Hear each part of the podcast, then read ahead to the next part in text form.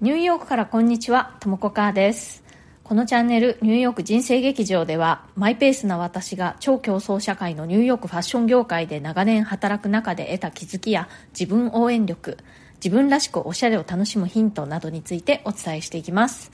ニューヨークの自由でポジティブな空気感とともに、ちょっと元気が出る放送をお届けしてまいります。それからプレミアム放送も配信中です。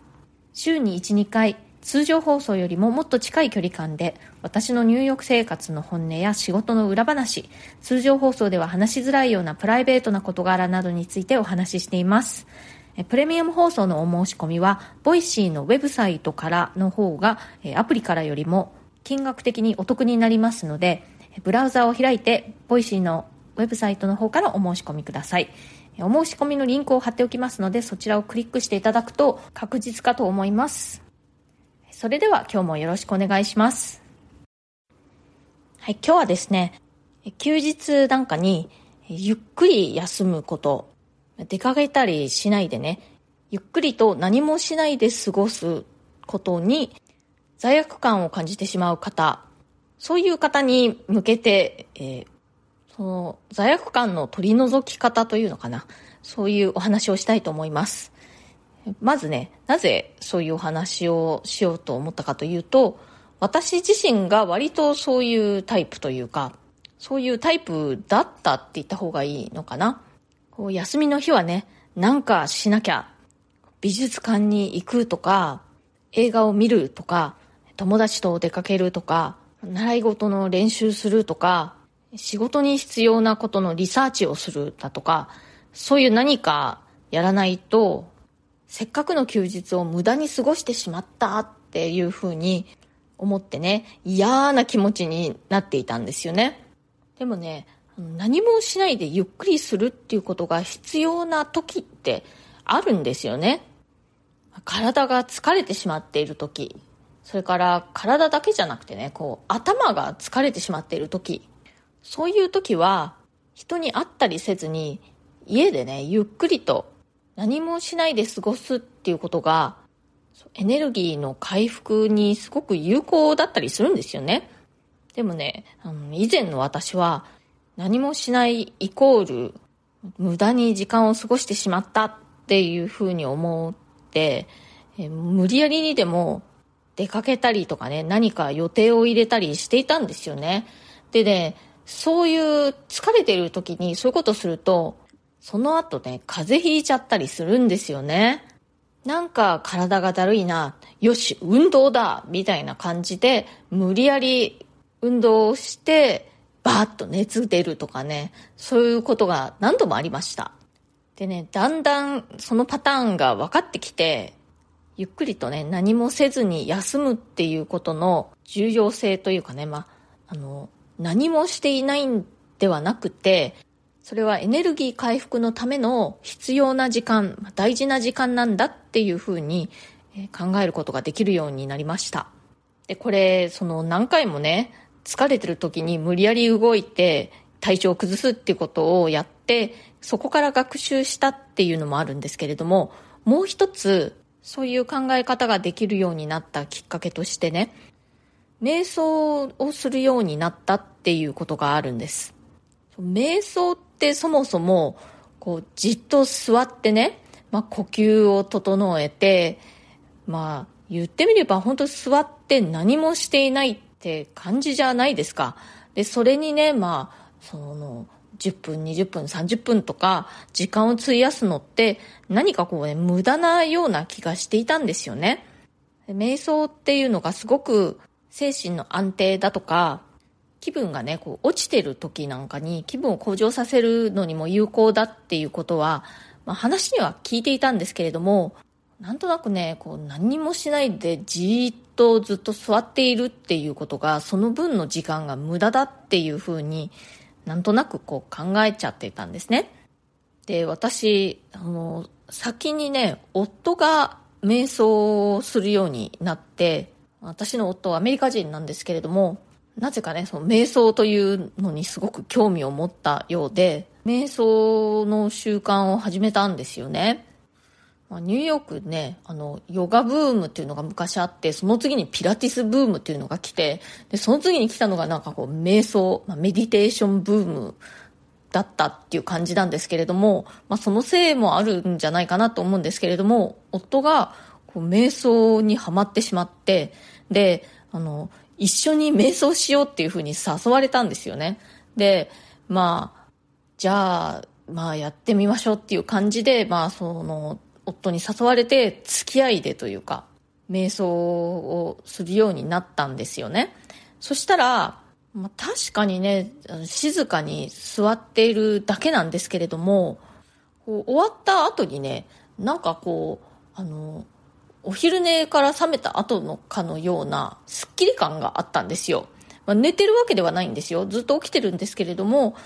なんかとてもいい気分でした。ということでね、まあ、自分でも瞑想を少し続けてやってみようかなと思うようになったんですね。で、まあ、今ではですね、瞑想、ほぼ毎日、そんなに長い時間ではないですけれどもね、10分とか、まあ、時には20分やることもあるんですけれども、瞑想するようになって、で、それで、その、何もしない、まあ、座ってるだけの時間っていうものが、全然無駄な時間ではない。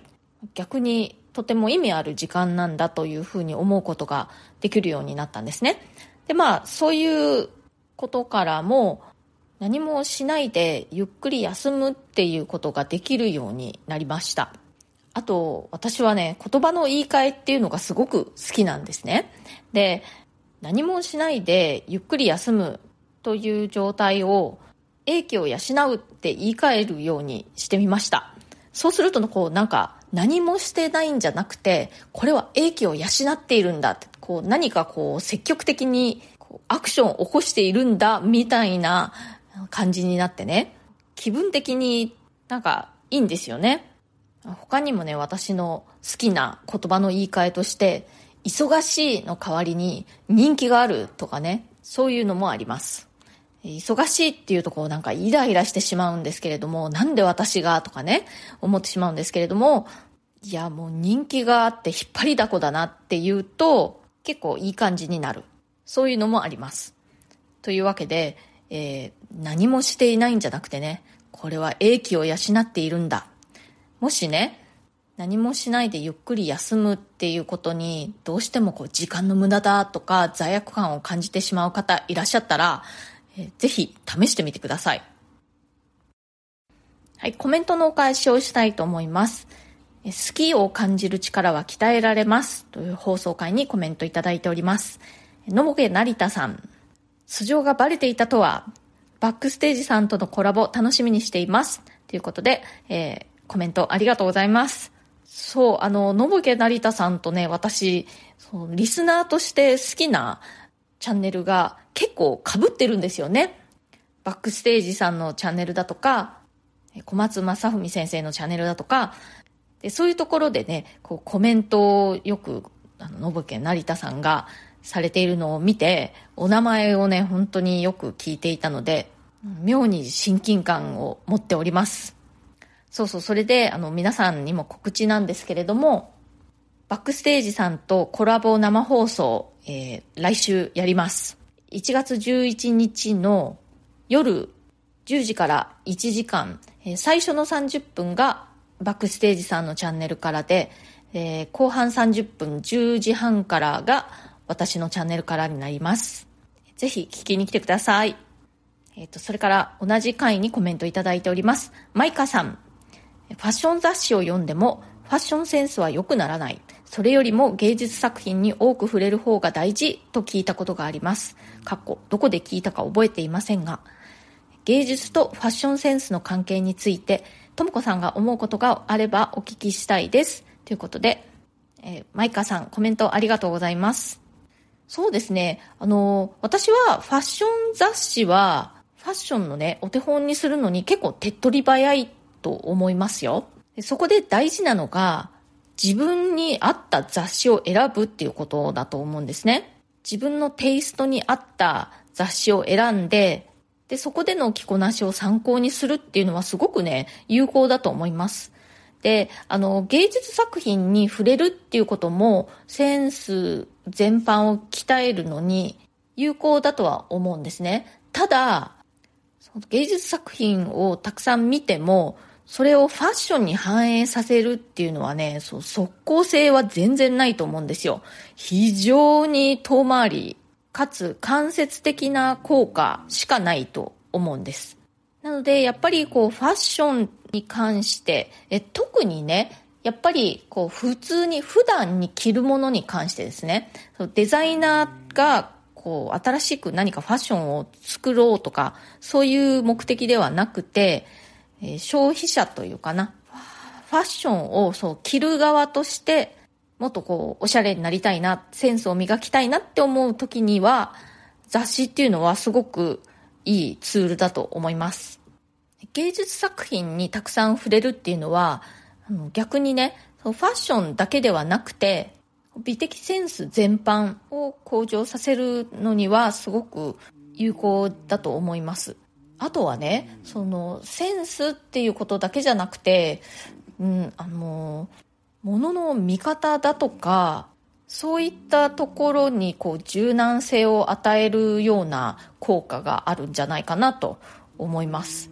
アートってね、すごくこう自由でしょ？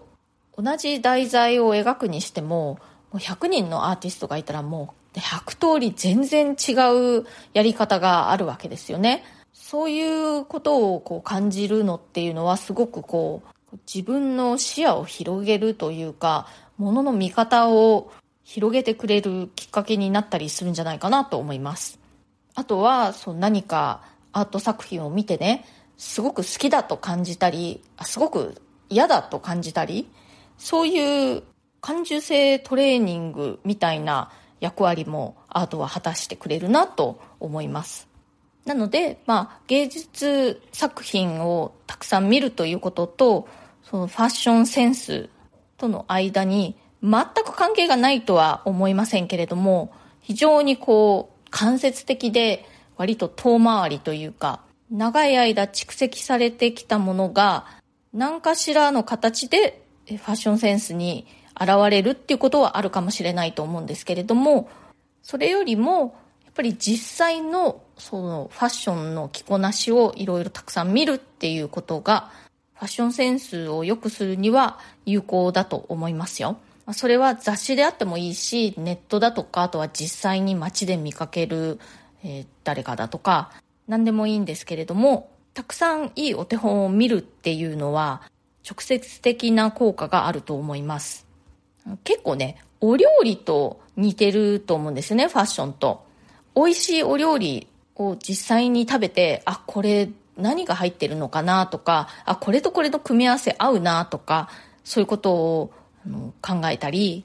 あとは、お料理のね、レシピとかをいろいろこう見て、なるほど、こういう風にやって作るのか？とか、こういう材料を組み合わせるのか？とか、で、それで実際にね、自分でも作ってみる。そういうことをやっていると、やっぱり、こう、お料理の腕が上がるし、こう自分好みの味付けだとか、まあ、材料とかがだんだん分かってきて、自分の好きなものが作れるようになっていきますよね。それとファッションも似てるなって思うんですよね。いいなって思うファッションにたくさん触れて、まあ、たくさん見てね、真似してみる。自分に取り入れられそうなものを取り入れてみる。さらに自分により合うようにちょっと調整を加えるみたいな感じで、えー、自分の好きな自分らしいスタイルというのを作り上げていくということを私はお勧めしています。今日は何もしないでゆっくりと休むということに罪悪感を感じてしまったり、時間の無駄だって感じてゆっくり休めない方のためにどういうふうに考えたらいいかというお話をしました。何もしていないんではなくて、これは英気を養っているんだというふうにね、言葉の言い換えやってみてください。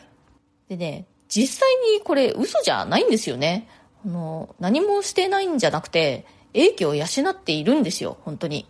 人間、あの、機械じゃないのでね、そんなにね、効率よく詰め込むことってやっぱり無理なんですよね。休むことも必要です。後ろめたい気持ちなどにならずにね、もうどんどん積極的に必要な時は、英気を養っていってください。はい。というわけで、今日の放送が気に入ってくださったら、チャンネルのフォローや SNS でのシェアなどもしてくださると、とてもありがたいです。それからご質問やリクエスト、ご感想、コメント等、絶賛お待ちしております。えそれから、えー、さっきの前のチャプターでもお話ししましたけれども、え1月11日の夜10時、22時ですね、からバックステージさんとコラボ生放送をやります。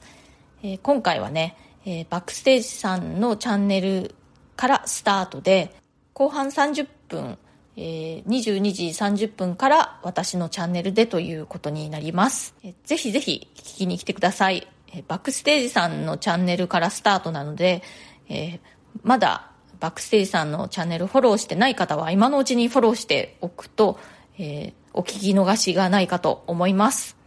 今回はギャップというテーマでお話ししようということになっております。